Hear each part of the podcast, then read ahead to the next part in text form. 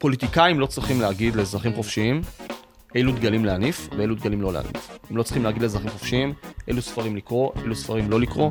אה, חלק מלהיות עם חופשי במדינה חופשית וציבור חופשי ופרהסיה חופשית, החופש עצמו נמדד באותן סוגיות כואבות וקשות. השבים לפרק השני של הפודקאסט שלנו, מסיבת התה, שבו אנחנו משוחחים על דברים אקטואליים ומחברים בין הגות למדיניות מזווית ליברלית קלאסית. אני דניאל, ואיתי נמצא דוקטור שגיא ברמק, איזה כיף לפגוש אותך כאן שוב. היי דניאל. נכון? אה, מי שלא יודע, שגיא ואני מבלים כבר יום אחד בשבוע, ועכשיו זה ממש נחמד שקיבלנו עוד יום. אה, אז היום אנחנו הולכים לדבר על אה, כמה דברים באמת מעניינים שעולים לכותרות לאחרונה, אבל לא כל כך מספיק. ואנחנו נתחיל לדבר הרבה על המועמד הרפובליקני שמתמודד מול טראמפ, קוראים לו רון דה סנטיס, בטח שמעתם עליו. אז לפני ששגיא יספר לנו על ה... על ה... יכיר לנו את האיש מזווית של מדיניות, אני קצת אגיד מי זה, אז דה uh, סנטיס הוא בן 44, נשוי לקייסי, בנם של זוג קתולי ממעמד הפועלים, מה שנקרא המועמד הרפובליקני המושלם. סיפור הצלחה קלאסי, הוא מצטיין בבית ספר ציבורי, הוא מצליח לעשות שני תארים, ב, uh, אחד בהיסטוריה ואחד במשפטים, גם בייל וגם בהרווארד, שזה שתי אוניברסיטאות עילית בארצות הברית. הוא uh, שירת בצבא בתור יועץ משפטי. תקופה אה, די ארוכה, בין היתר גם בעיראק. שנתיים אחרי שהוא השתחרר הוא נכנס לפוליטיקה, אה, התמודד להיות המושל של פלורידה, והוא המושל כבר קדנציה שנייה, הוא מאוד אהוד בפלורידה, אה, וזהו, אז זה בגדול האיש. אז אה, שגיא, אחרי שדיברנו קצת על הנתונים היבשים של הבן אדם וככה מה מאפיין אותו, אז אנחנו נשמח אם תוכל להרחיב ולהסביר לנו למה הוא מעניין. אוקיי, okay, אה, זה נושא סופר חשוב, אה, גם בגלל שהוא אה, הכריז ממש לפני שבוע וחצי, שבועיים, על ריצה לנשיאות. בטוויטר יש לציין, עם אילון מאסק, כן, ב Space ולא בתקשורת. נוכל גם לדבר על הבחירה הזאת. אז כרגע אנחנו, מה שנקרא, יש את המרוץ על ראשות המפלגה הרפובליקנית, כאשר טראמפ מוביל באחוזים די גבוהים, כאשר דה סנטיס הוא שני. ומאחוריהם כל השאר, אז אין שום ספק שהמרוץ הזה הולך להיות ראש בראש טראמפ מול דיסנטס, כאשר מי שינצח, ואני מאוד מקווה שזה יהיה דיסנטיס, ותכף אנחנו גם נדבר על זה, באמת יעמוד אה, אה, מול ביידן, אבל באמת בואו שנייה ניקח אה, צעד אחד אחורה, נדבר על המדיניות שלו כמושל פלורידה, ויש המון על מה לדבר, הוא עשה הרבה מאוד דברים, הגיע להישגים פנומנליים. בין אם זה מבחינה כלכלית, עם שיעורי אבטלה מאוד מאוד אה, נמוכים, בין אם זה הישגים יפים בכל מה שנוגע לקלות עשיית העסקים, כלומר, אחרי טקסס, אה, ששם גם אה, אבוט אה, אה, מוליך להישגים יפים בפני עצמו, פלורידה באמת היא, היא המדינה השנייה בכל מה שנוגע לקלות עשיית עסקים. אה, אבל עיקר, אני חושב, ההישגים של דיסנטס, או בוא נגיד ככה, המקום ששם יש את אה, באמת דריסת הרגל השמרנית, שהיא אה, יחסית מפתיעה, זה באמת תחום החינוך. אז קודם כל, הוא הפך את פלורידה לצד אריזונה, כן, עוד מדינה שמרנית, למדינה שבה מרחיבים את זכות הבחירה, את זכות הבחירה ההורית בחינוך בצורה חסרת תקדים. למעשה, אפשר לטעון שהיום בפלורידה, בחירה הורית בחינוך היא אוניברסלית, ודיסנטיס מדגיש את זה פעם אחר פעם, שהוא הולך להגן על זכויות ההורים בכל מה שנוגע, לח... בכל מה שנוגע לחינוך. אמ, הוא הכריז מלחמת חורמה על, על ה-CRT, Critical Race Theory, כן, או אותה תפיסת עולם אה, אידיאולוגית, שמאלנית, שלמעשה מנסה, אה, השתלטה על בתי הספר בחלק מהמקרים, ומנסה לשכנע או להעביר את המסר אה, לפיו ארה"ב היא מדינה שנוסדה בחטא, סובלת מגזענות ממוסדת מיום היווסדה ועד היום, באמת שמה במרכז את כל מה שנוגע לפוליטיקת זהויות, והשם, ו, וזה באמת מגיע לעד שכתוב הנרטיב ההיסטורי, אה, למשל בפרויקט 1619, כן? כלומר, מנסים אפילו לטעון שאולי אה, המועד שבו האומה נולדה זה לא 1776, אלא המועד הראשון שבו הגיע העבד הראשון אה, לארצות הברית, אז באמת דיסנטיס אה, אה, טוען שבפלורידה לא יסבסדו אה, בבתי הספר הציבוריים את אה, אה, הדוקטרינה הזאת, ולכן אה, אה, הוא הוציא אותה. אה, הוא גם מסר אה, בחוק שזכה לכינוי הגנאי, כן, Don't say gay bill, אה, אה, שזה כמובן שקר, אבל מה שהוא למעשה עשה, הוא בא ואמר, בבתי הספר הציבוריים שלנו בפלורידה, אנחנו לא נלמד תכנים שעוסקים במיניות ובפרט תכנים שעוסקים בדיספוריה מגדרית או בטרנסג'נדריות, אה, כאמור בבתי הספר הציבוריים שלנו, אלא אנחנו אה, נגן על הילדים שלנו מפני הדברים האלה, ואנחנו נלמד ממש את התכנים הכי הכי בסיסיים. אז אלה הם באמת אה, שלושת הדברים המרכזיים בתחום החינוך. הסיפור הזה עם ה- עם ה-Don't say gay והביקורת הגדולה של הדמוקרטים, היא, היא אומרת, אוקיי, אז אנחנו לא, אנחנו לא נדבר על התכנים האלה עד גיל מסוים, אבל הם לא כל כך מגדירים מה כן הגיל. ואז יש שם איז, בעיה כזאת, ו...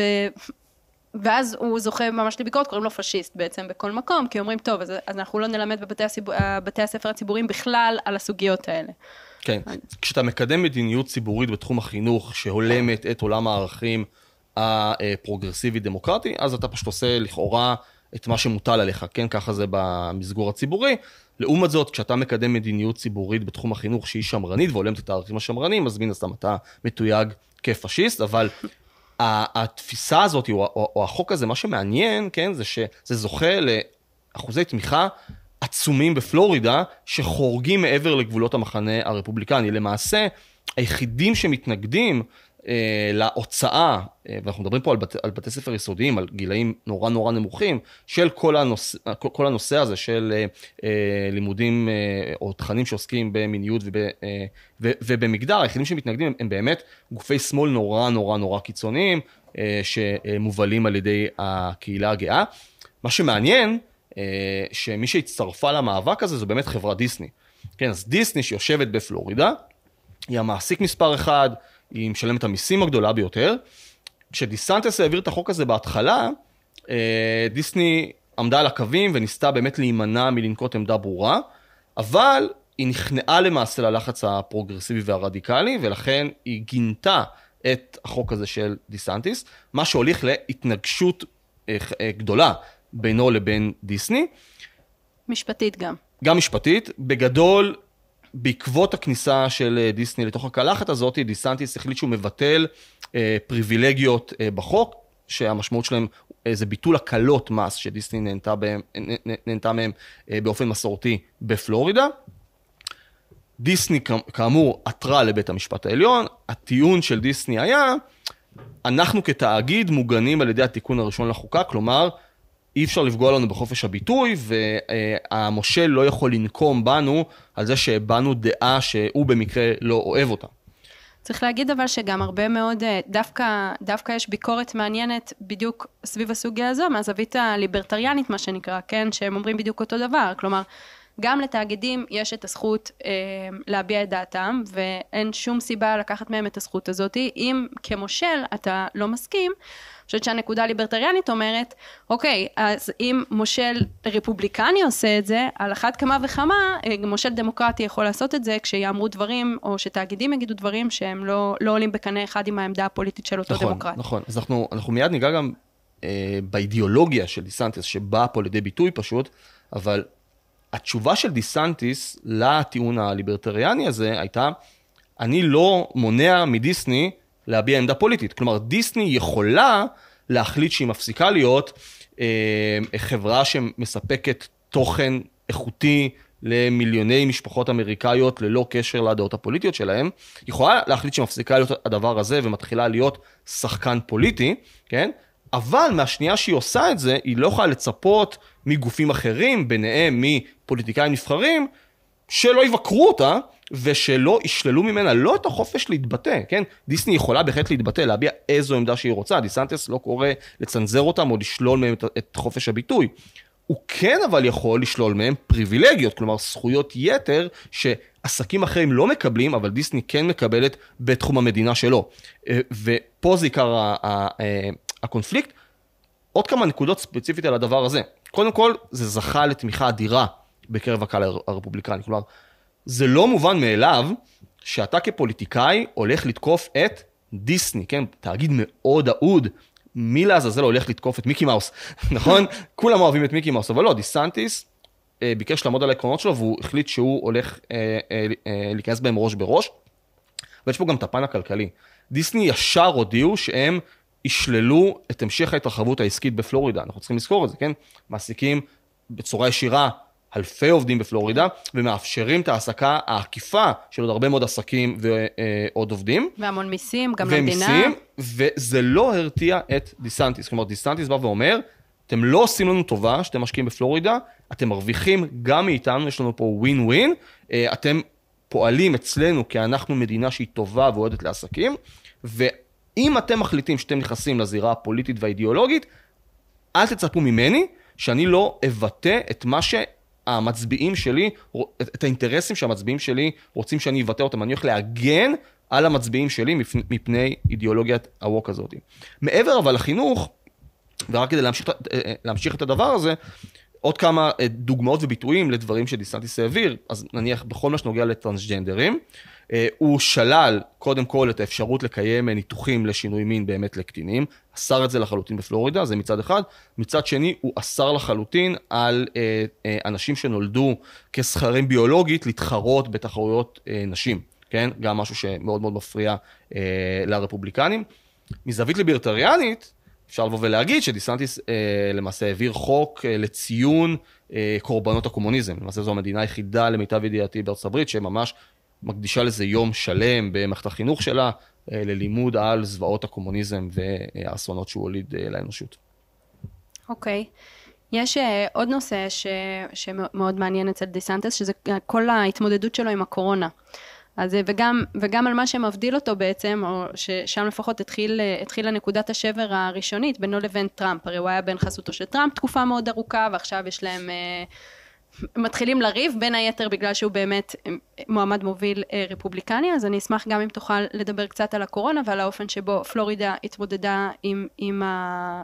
עם המגפה ביחס למדינות אחרות, וגם בהמשך לזה, אם תוכל קצת להסביר לנו מה הקווים השונים בין האידיאולוגיה של דה סנטיס לבין האידיאולוגיה של טראמפ ומה שהוא, שהוא מוביל. כלומר, איפה היית מצייר את הקווים המפרידים בין שני אנשים, ולמה כן. כדאי לנו לאהוב את דה סנטיס יותר ממה שאנחנו אוהבים את טראמפ. אוקיי, אז לצד באמת המתקפות שהוא מקבל בכל מה שנוגע למלחמה שלו ב woke במערכת החינוך, אה, אז באמת יש את הסוגיה של, של הקוביד והקורונה, אז דיסנטיס מהר מאוד אה, נקט במדיניות של פלורידה תישאר מדינה חופשית. כלומר, הטיעון שלו היה, אני לא אנעל את האזרחים של המדינה שלי, אני לא אשלול מהם את החירויות במגפה, אני, אני אשאיר להם לבחור. אתה רוצה ללכת עם מסכה, אתה יכול ללכת עם מסכה, אתה רוצה לסגור את העסק שלך, תסגור את העסק שלך, אתה רוצה להסתגר בבית שלך, תסתגר בבית שלך.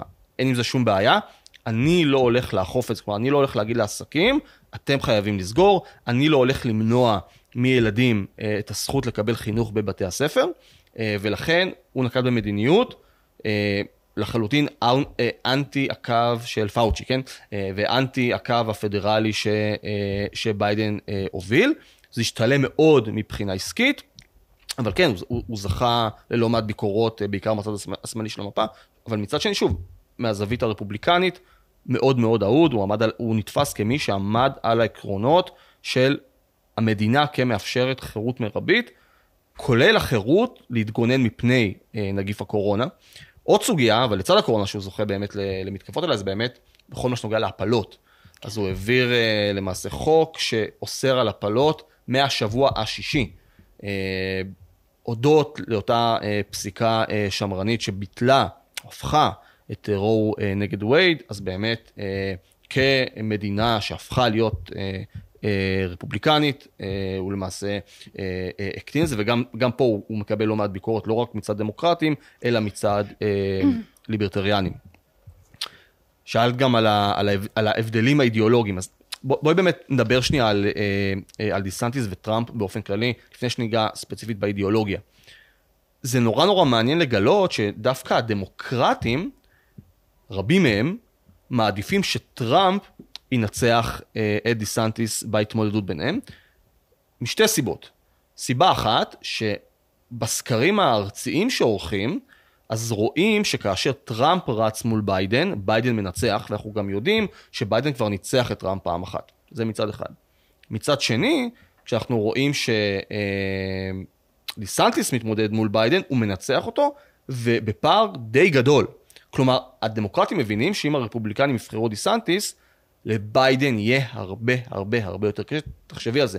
נשיא עם ביצועים כלכליים מאוד מביכים, כן? כן. אינפלציה, גם הגיל שלו, אה, ובאופן כללי ההתמודדות שלו בסוגיות של פשע, וההליכה שלו מאוד מאוד שמאל על ה base הפרוגרסיבי הנוקשה. וגם כל מה שקרה עם רוסיה, והביקורת שלו באופן כללי על בדיוק. השימוש בעוצמה של, של ארצות בדיוק, הברית. אל מול אדם צעיר, אנרגטי, שיש לו קבלות, שנתפס כמו העתיד הרפובליקני. וזה באמת עוד, וזה באמת עוד הבדל שני, ועוד סיבה שנייה למה הדמוקרטים אה, רוצים שטראמפ ינצח. אז הדמוקרטים מאוד מפחדים מטראמפ, נכון? ממה הם מפחדים? הם מפחדים מכך שהוא לא צפוי, נכון? שהוא קוקו. אה, וטראמפ, למרות שהוא מוליך קו מאוד מאוד פופוליסטי, בכל זאת, אה, הוא, הוא לא יורד לפרטים, או הוא לא מאוד מאוד עקבי ביישום האידיאולוגיה שלכאורה הוא מדבר בשמה, מאוד מאוד קל להסיח את דעתו, הוא יכול להגיד משהו אחד היום, והוא יעשה משהו אחר מחר, נכון. אין פה איזה אידיאולוג גדול, יש פה מישהו שנהנה מתשומת הלב, הוא רוצה כוח, אבל אין מאחוריו ממש תפיסת עולם שהיא סדורה. דיסנטיס לעומת זאת, כאילו לקח את uh, השמרנות החדשה של טראמפ, כלומר את המחויבות שלו לשנות דברים מן היסוד מהפרספקטיבה הרפובליקנית והשמרנית, אבל הוא בניגוד לטראמפ, א', אידיאולוג אמיתי. יש לו תפיסת עולם שמרנית סדורה, הוא יודע על מה הוא מדבר, הוא מגיע מחויב לסט מסוים של ערכים, והוא מגיע מחויב לציבור שלו, והוא גם מגיע עם קבלות ביצוע, כלומר, הוא היה מושל, יש לו ניסיון ממשי. כמושל של פלורידה, הוא לקח את פלורידה, אנחנו צריכים להבין את זה, מדינה שהייתה מדינה מתנדנדת, היא מעולם לא הייתה רפובליקנית באופן מובהק, והוא הפך אותה למדינה אדומה בדומה לטקסס. אנחנו צריכים לזכור, דיסנטיס ב-2018, הוא מנצח בפעם הראשונה בפלורידה בפער של 30 אלף קולות. זה מזערי, היו צריכים לספור מחדש את הקולות בהתאם לתקנון של פלורידה. כעבור ארבע שנים בתפקיד, הוא ניצח ב-19 אחוז, במיליון וחצי קולות. כלומר, הוא אשכרה הצליח להזיז אה, אנשים שהיו על הגדר, או היו דמוקרטים מתונים, אל עבר הרפובליקנים. עוד נקודה מעניינת, כשאנחנו, כש, כשמסתכלים על הסקרים שמטרגטים רק את המדינות המתנדנדות בבחירות הארציות, כשטראמפ עומד בראש הרפובליקנים, חלקן אה, דמוקרטיות, שוב זה מאוד מאוד תלוי בסקר, כן, אבל הן באמת מתנדנדות. כשדיסנטיס הוא, המא, הוא המועמד הרפובליקני, הוא הופך אותם באופן מובהק למדינות אדומות. כלומר, שלא כמו טראמפ, שהוא פשוט סדין אדום, לא רק בקרב דמוקרטים, אלא גם בקרב רפובליקנים מתונים, דיסנטיס אשכרה יכול למשוך קולות אל הצד הימיני של, אה, של המפה. דבר אחרון, אז אולי אה, נוכל אה, באמת לסיים עם זה, חשוב להדגיש שדיסנטיס מציג קצת שמרנות אחרת לעומת השמרנות המקורית או המסורתית, נניח השמרנות של רייגן, ו- וגם את, בצדק, הדגשת את הביקורת הליברטריאנית על היבטים שונים במדיניות של דיסנטיס. דיסנטיס זה לא שהוא אה, סוציאליסט אה, נלהב, הזכרנו את החוק שלו לאסונות הקומוניזם, אה, אז הוא לחלוטין בעד ממשל מוגבל וזכויות קניין מוגנות וקלות בעשיית עסקים, ולכאורה כל הדברים שרפובליקנים טובים אמורים להיות בעדם. אבל בניגוד לעידן של רייגן, הוא לא חושב שהבעיה היום היא הסוציאליזם הזוחל של המדינה. זו גם בעיה, אבל זו לא הבעיה המרכזית. כלומר, בעוד שבתקופה של רייגן, המוטו השמרני היה, אם תפריט את זה, זה יהיה בסדר, דיסנטיס בא ומצביע היום שהפרטה היא לא תמיד התשובה לבעיות השמרניות. למה? כי איך שדיסנטיס מבין את זה, איך שהרבה מאוד שמרנים בני זמננו מבינים את זה, המאבק הוא למעשה פחות מאבק כלכלי היום באמריקה, אלא מאבק תרבותי. כלומר, אתה מפריט את זה, יגיד דה-סנטיס, אבל מה זה עוזר לי שהפרטתי את זה אם דיסני, כן, תאגיד פרטי, מקדם עם כל הכוח והעוצמה שלו אידיאולוגיה פרוגרסיבית. כלומר, כשאנחנו מסתכלים על הרבה מאוד מוקדי כוח שהם לא מד... מדינתיים בהכרח, כמו אוניברסיטאות, כמו כלי תקשורת או תאגידי תקשורת, כמו באמת אה, אה, באופן כללי חברות פרטיות, תאגידים פרטיים, אנחנו מגלים שהם מה שנקרא נגועים באותה אידיאולוגיית ווק. ולכן דיסנטיס בא ואומר, אנחנו חייבים להשתמש בין היתר בכוח של המדינה כדי להגן על האינטרסים של האנשים שהעניקו לנו את המנדט תחת המסגרת החוקתית, כן? לפעול לשמם. כלומר, אני, כלומר, דיסנטיס יבוא ויגיד, אני הולך להשתמש בכוח הדמוקרטי שלי כמושל, לקדם את מה שחשוב למצביעים שלי. וזה באמת בניגוד לתפיסה אה, הלא מלאה של בואו פשוט נפריט את זה וזהו. אוקיי, okay, קודם כל זה ממש מרתק, ואני שמחה שהקדשנו לזה זמן, כי אם, אה, אם באמת דה סנטס ייבחר, אז זה יהיה, זה יהיה מעניין אה, עבור כולנו, וגם אפילו לא נגענו בכל העמדות שלו על, על ישראל, כן, הוא גם הגיע לבקר כאן, או כן. יגיע לבקר כאן, אם לא, אני לא טועה. לא, הוא היה כבר בישראל. זהו, הוא היה, נכון. דה סנטס, המוטו שלו הוא פלורידה היא אי של שפיות בעולם שהשתגע. ומבחינתו, הוא רוצה להפוך את אמריקה לפלורידה. אז, אה, אז באמת אה, תקופה ממש מעניינת אה, לפנינו, וגם צריך להגיד שהרבה הרבה רפובליקנים מובילים, גם בתקשורת וגם ב, ב, בכללים משפיעים ברחבי אמריקה, כמו דייב רובין וכמו בן שפירו וכמו מייגן קלי ועוד כל מיני אנשים שיש להם לא מעט השפעה, ואילון מאסק, הם כולם מביעים בו תמיכה, שזה בעיקר אומר על, ה, על זה שיש כאן בן אדם, באמת, כמו שציינת, עם איזו תפיסה קוהרנטית למהי שמרנות, ובאמת אה, תקופה מרתקת לפנינו. הנושא השני שאנחנו נדבר עליו היום, הוא נושא שעלה לכותרות פה בארץ, ו, ודווקא לא באמריקה, אה, וזה סביב כל הסוגיה של האוניברסיטאות, אז אה, מי שלא יודע, שמחה רוטמן הוזמן לפאנל. באוניברסיטת תל אביב, ומיד החלה מחאה אלימה. Uh, הרבה מאוד אנשים שעצרו אותו, הדביקו לו סטיקרים על המכונית, התפרצו לו בדברים. עכשיו, זה לא פעם ראשונה שזה קורה, אני בעצמי הייתי בכנס החירות, הייתי עדה לאותה התנהלות בדיוק. Uh, גם אם זה לא באוניברסיטה, עדיין, זה, זה קורה כמעט לכל מקום, בכל מקום שהוא מגיע. Uh, עכשיו, אתה, שגיא, מתבטא לא פעם אחת על, אה, על סיפור האוניברסיטאות, ועכשיו אנחנו יודעים שאוניברסיטאות מאז ומתמיד הם היו מעוז השמאל, מאז ומתמיד אה, האידיאולוגיות שהם מקדמים זה אידיאולוגיות שמאליות, אה, וזאת ההשקפה שלהם, ועם זאת אתה כן טוען שבתקופה האחרונה יש רדיקליזציה של, של כל הדבר הזה, אז מה... כן. לאן אנחנו הולכים? אגיד משהו כללי על האוניברסיטאות, ואז באמת נתייחס ספציפית אולי קצת למקרה של רוטמן. אז הרבה קווים אדומים נחצו במחאה כנגד הרפורמה. בין אם זה בצבא, אה, בין אם זה בתקשורת, בין אם זה באופן כללי, כן, אה, אה, בדיפלומטיה אפילו, כן, עם בקשה ללחץ זר שישפיע פה על המהלכים. עוד קו אדום שנחצה בכל מה שנוגע לרפורמה זה באמת ההתגייסות של האוניברסיטאות כמוסדות, כלומר כמוסדות כנגד הרפורמה עצמה. זה לחלוטין לגיטימי שמרצים ופרופסורים, כמו כל אזרח אחר, יוכלו להביע את הדעה הפוליטית שלהם, כולל בתוך תחומי האוניברסיטה. אז אין לי שום התנגדות להתארגנויות וולונטריות של מרצים, שהולכים אה, לחתום על עצומות ולהפגין ולארגן אירועים וכנסים, אה, או נאומים אה, כזה בחוץ, על הדשא, כנגד דברים שונים שהממשלה עושה. זה חלק ממה שהאקדמיה אמורה לאפשר ולספק, כלומר, להיות מרחב שבו אנחנו יכולים גם לבטא את הדעות שלנו. הקו האדום נחצה כאשר המוסד עצמו בא ואומר, אנחנו כישות אה, משפטית מתנגדים למהלך הזה. ופה זה בעייתי משתי סיבות.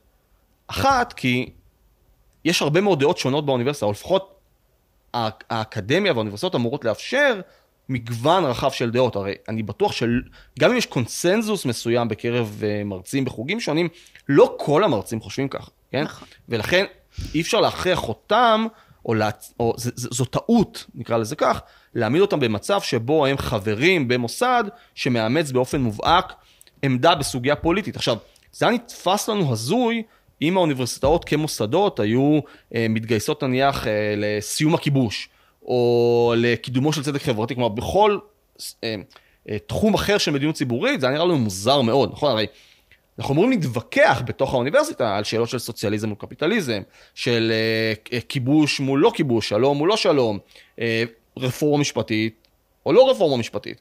אז זה שהמוסד עצמו מתגייס, יש פה סוג של לחטוא לעצם הרעיון המסדר. זה מצד אחד. מצד שני, גילינו שבאמת במקום להיות המוסדות האלה, שמאפשרים שיח ציבורי שמאוד מאוד קשה לנהל אותו מחוץ לאוניברסיטה. הרי לכאורה היינו חושבים שדווקא מחוץ לאוניברסיטה יהיה לנו הרבה יותר קשה להפגיש בין שני צדדים אה, בסוגיות טעונות ולשמוע בצורה שקולה את מה שיש להם להגיד. נכון? דווקא באוניברסיטה היינו רוצים לקבל כמה שיותר מהדבר הזה. במקום זה, האוניברסיטאות פשוט הפכו להיות כאמור מגויסות. ולכן זה ששמחה רוטמן מגיע, הוא הוזמן על ידי האוניברסיטה. זה לא שהוא פרץ לאוניברסיטה והתעקש לחטוף לעצמו את הזכות לדבר, הוא הוזמן על ידי המוסד, ומגיעים אנשים, לא מאפשרים אה, לקיים את האירוע. הם פוגעים לא רק בדוברים, הם פוגעים גם באותם אנשים שהקדישו מזמנם לבוא ולשמוע. מה שמדהים אותי בכל הסיפור הזה, זה שלא מעיפים אותם החוצה מיד. כלומר, הייתי מצפה מהמוסד לגלות אפס סובלנות, כן? להוציא אותם החוצה, באמת להגיש להם גם תלונה במשטרה, ולאפשר לאנשים אחרים את הזכות לשמוע את מה שיש לאנשים אחרים להגיד, מתוך תפיסה מסוימת שאולי אני אגלה דבר חדש, אולי אני אצליח להשתכנע, אולי אני אחדד את ההתנגדות הקודמת שלי לרפורמה. אז אני חושב שזה באמת אה, נקודת שפל ביחסים של, נקרא לזה הציבור הימני עם האוניברסיטאות. זה, כמו שאת אמרת, זה ידוע שיש הטעיה שמאלנית אה, במוסדות להשכלה גבוהה, לא רק בישראל, אה, גם בחו"ל, זה חלק מהסיבה, כן? אבל מה שקרה עכשיו, זה פשוט, אני, תמיד צוחק על זה. לפני הרפורמה המשפטית, ימנים, אה, זה היה ידוע שהם איבדו אמון במערכת המשפט. אחרי הרפורמה, אנחנו מקבלים מציאות מאוד מאוד מדאיגה, שבה ימנים לא רק לא מאמינים למערכת המשפט, הם לא מאמינים לתקשורת, הם לא מאמינים לאוניברסיטאות, הם אפילו לא מאמינים לצבא. כן? אז יש לנו באמת אה, מציאות נורא נורא, נורא מדאיגה, שבאמת ההתנהלות כנגד רוטמן פשוט הייתה ביטוי אחד לאותה תופעה. זה, זה באמת לא יודעת, הדרך היחידה להתמודד עם זה אולי, אולי, זה להגיד לאנשים, אה, אה, בואו תעשו את האנלוגיה, תחליפו את השמאל בימין ותעשו הפוך, ואז תדמיינו לעצמכם מה היה קורה, לו אדם אה, שמחזיק באיזה תפיסת עולם, לא יודעת, נגיד בסוגיה של כיבוש, מגיע לדבר, ואז מלא ימנים רצים ומתנפלים עליו, מה זה היה קורה, או מה זה היינו אומרים על זה. אנחנו יודעים איך זה היה ממוסגר, כן? אנחנו כן. יודעים איך, איך ממסגרים את זה.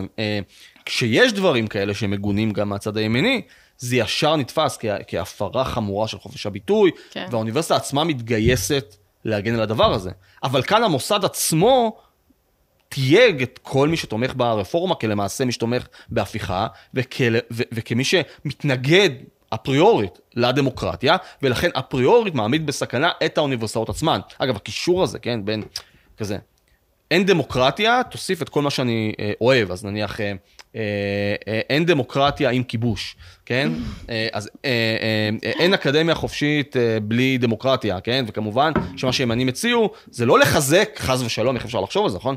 זה לא שהימנים הציעו פה לחזק דווקא את האלמנטים הדמוקרטיים בשיטת המשטר שלנו, לא, לא, לא. הם למעשה פוגעים בדמוקרטיה המהותית שלנו פה.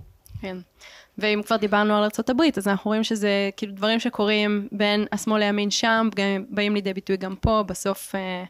אין מה לעשות, זה תמיד ככה, ומסגירים אותך כפשיסט, גם אם בסופו של דבר אתה מממש את, ה, את הרעיון הדמוקרטי ומנסה לקדם מדיניות שקיבלת את האלקטורט לקדם אותה. חשוב גם לעמוד על, על, על עוד היבט פה, הרי בסוף יש חוזה לא כתוב מסוים בין הציבור לאקדמיה.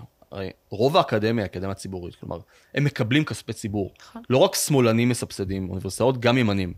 ואיפשהו יש איזושהי הסכמה שבשתיקה, שבאה ואומרת, תקשיבו, אנחנו נסבסד אתכם, בסכומים מאוד מאוד יפים שיכלנו לעשות בהם שימושים אחרים אה, לתועלת שלנו, אבל אנחנו נביא לכם את הכסף הזה, ואתם בתמורה תהנו מאוטונומיה מסוימת, נכון? יש לכם את העולם שלכם שם, בין אם זה בהר הצופים או בתל אביב או בכל מקום, בכל מקום אחר, אתם, מה שאתם תעשו, אתם תעניקו תועלת לילדים שלנו.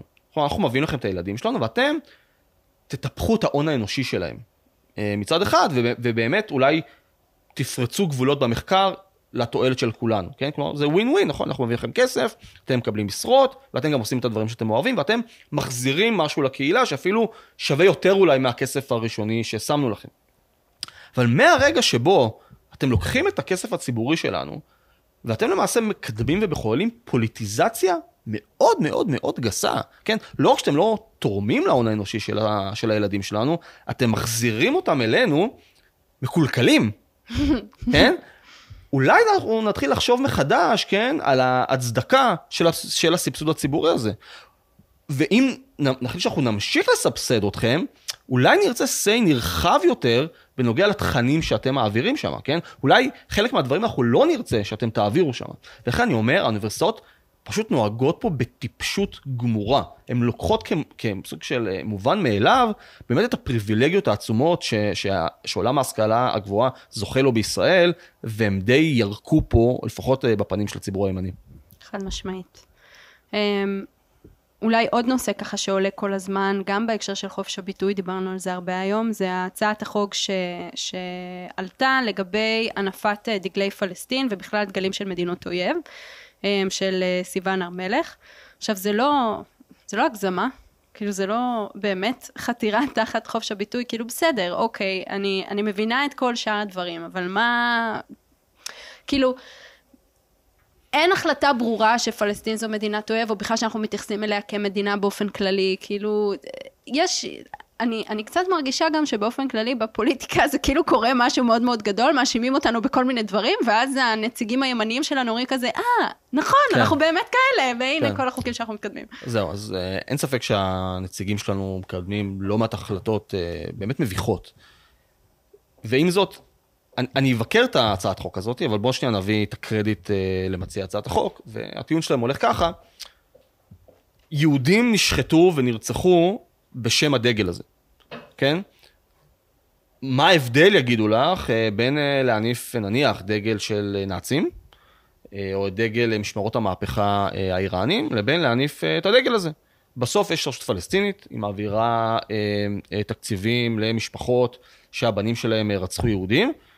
באיזה אופן אנחנו צריכים לאפשר את הדבר הזה במוסדות ציבוריים. זה, זה, זה קו המחשבה, אנחנו צריכים להיות הוגנים ולהציג אותו. ועם זאת, מדובר בהצעת חוק לא רק מטופשת מאוד, אלא אה, מזיקה ובסוף גם מסוכנת. בשורה התחתונה, פוליטיקאים לא צריכים להגיד לאזרחים חופשיים אילו דגלים להניף ואילו דגלים לא להניף. הם לא צריכים להגיד לאזרחים חופשיים אילו ספרים לקרוא, אילו ספרים לא לקרוא. אה, חלק מלהיות עם חופשי ומדינה חופשית וציבור חופשי ופרהסיה חופשית, החופש עצמו נמדד באותן סוגיות כואבות וקשות. הרי לא היינו צריכים להתעקש על חופש ביטוי אם כולם היו אומרים דברים נעימים שכולם מראש מסכימים איתם, נכון? אם כולם היו רוצים להניף רק את דגלי ישראל, אוקיי, כאילו מה האישו פה בחופש הביטוי והמחאה, כן? אה, אנחנו צריכים להתעקש על חירויות דווקא באותם אזורים שבהם לא נוח לנו. וזה מעצבן אותנו וזה פורט לנו איפה שכואב לנו. אני לחלוטין מבין את הכאב, ואני לחלוטין מבין את, ה, את, את תחושת הגועל נקרא לזה, כן? מלראות אה, אה, יהודים חופשיים מניפים דגל של ישות עוינת. ועם זאת, אנחנו צריכים לאפשר להם את החופש לעשות את זה, אנחנו צריכים להתווכח איתם, אנחנו צריכים להרג... לגרום להם להרגיש לא בנוח עם זה. זה בסדר, זה חלק מהמשחק, חלק מכללי המשחק. ואנחנו מאוד צריכים להיזהר ממציאות שבה פוליטיקאים מרשים לעצמם בסוף לפגוע בחירויות שלנו, רק כי לדעתם זה לא מוצדק או לא נכון להניף דגל, ולכן זה חוק שחייבים להוריד אותו מסדר היום מהר מאוד. מקווה שזה באמת יקרה. אז אנחנו מתקרבים לסיום ויש לנו נושא אחרון לדבר עליו שהוא אה, משמעותי לא פחות, וזה נושא גדול שאפשר גם באמת להקדיש, אה, להקדיש לו פרק שלם. אה, אבל אני כן חושבת ש, שביחס לכותרות שעלו חשוב שנעצור ונדבר על זה. אז אה, לאחרונה נעצרו 16 אה, חשודים ממשפחת פשע בנצרת, והמשפחה הזאת מואשמת בלמעשה סחיטה באיומים, והחשד לגביהם זה שהם גבו דמי חסות, ונמצא שם הרבה מאוד כסף ונשקים והרבה מאוד דברים. עכשיו, זה לא חדש שבישראל יש פרוטקשן, אנחנו מכירים את זה, אני לא חושבת שיש כאן מישהו, או אני לא חושבת שיש מאזין שלא שמע אה, את, ה, את המושג הזה, או מכיר מישהו שסבל מזה בצורה כזו או אחרת.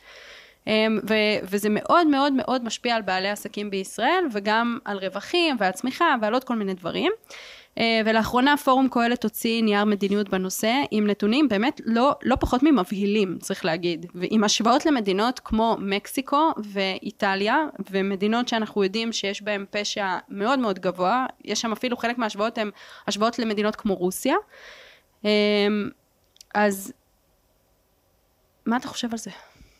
פשיעה כלכלית. אה, מה נגיד על זה? קודם כל נמליץ לקרוא את הדוח של קהלת, כי הוא באמת דוח חשוב. נוכל אולי לצרף לינקים גם לדוח הזה. נגיד לזה באמת כמה נקודות. קודם כל, כשמרנים אנחנו בעד חוק וסדר. חשוב לשים את זה על השולחן. לפני כל שאר הדברים שהמדינה רוצה לעשות, מתיימרת לעשות, היא חייבת, תכלית קיומה, כן? תשתית פועלה זה להבטיח הגנה על החיים, על החופש ועל הקניין. זה הבסיס של הבסיס של השמרנות בכלל. ומדינת ישראל, צריך להגיד את האמת, נכשלת בזה. כלומר, היא לא מצליחה לאכוף את הריבונות שלה באופן אפקטיבי, לא בדרום הארץ, לא בצפון הארץ, לא בחלקים שלמים אה, אה, בבירתה עצמה, בירושלים, וזו בעיה.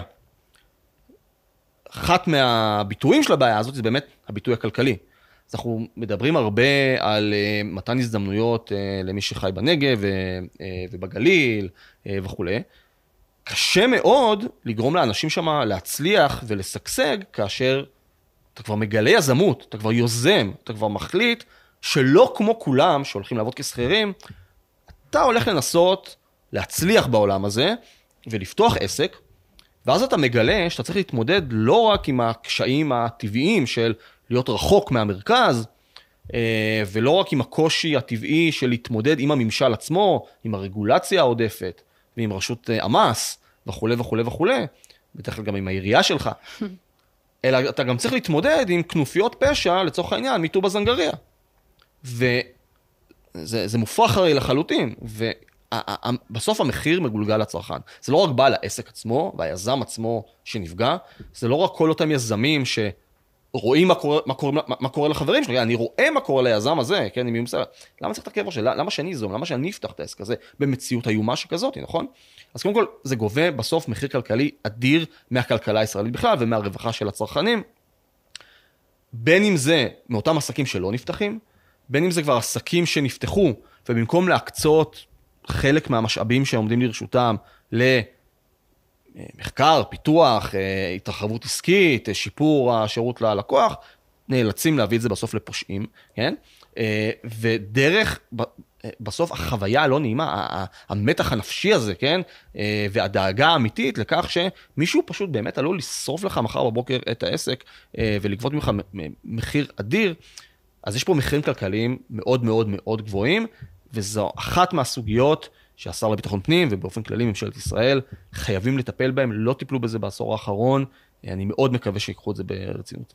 חד משמעית, גם uh, באופן כללי המפעל הזה של הדמי חסות והפשע הכלכלי הוא כל כך מורחב, שזה גם הרבה פעמים, יש כל מיני, הם, הם פותחים, יש הרבה מאוד חברות ניקיון, ואני גם מכירה, יש לי חברים שמה שנקרא נפגעי הדבר הזה, יש הרבה מאוד חברות ניקיון, שהן מה שנקרא נותנות את דמי החסות, ואז זאת גם דרך להלבין את הכספים. כלומר, יש פה מערכת כלכלית מטורפת, שיש לה גם ממש גילוי ממשי במס, אה, וזה בין היתר חלק מה... זה חלק מהפגיעה הכלכלית בצרכן, בסוף אנחנו צריכים גם לגבות פחות מיסים, כן, זה, זה עוד היבט. אה, חד משמעית, זה באמת, אה, גם, גם בישראל עדיין אפילו אין, אין חוק שבכלל מגדיר מה זה, מה זה פשע של, אה, של מתן חסות, הכל זה עדיין עכשיו סחיטה באיומים, לא שזה יותר טוב, כן, אבל בסוף דרכי ההתמודדות הן באמת דרכים שונות, ואני חד משמעית מסכימה שזה משהו שצריך להיות מאוד מאוד גבוה על סדר היום. ושוב, זה קשור לסוגיות של אמון והיחסים בין בעלי עסקים לממשלה וכן הלאה. טוב, באמת דיברנו על הרבה דברים היום, היה מאוד מעניין, מקווה שנהנתם. אמ, אמרתי את זה גם בפרק הקודם, אני אגיד את זה גם, גם עכשיו, יש לנו אתר קורסים, יש שם, יש שם אה, שני קורסים של שגיא, אה, שניהם על כלכלה, ובכלל יש לנו 20 קורסים על נושאים אה, סופר נרחבים, כמעט על כל הקשת הפילוסופית של השמרנות ושל הזווית הליברלית הקלאסית, אז זהו, אתם מוזמנים. אה, לצפות בקורסים ולהמשיך להזין לנו, ותודה שהייתם איתנו, ותודה לך, שגיא. תודה, דניאל, היה ממש כיף.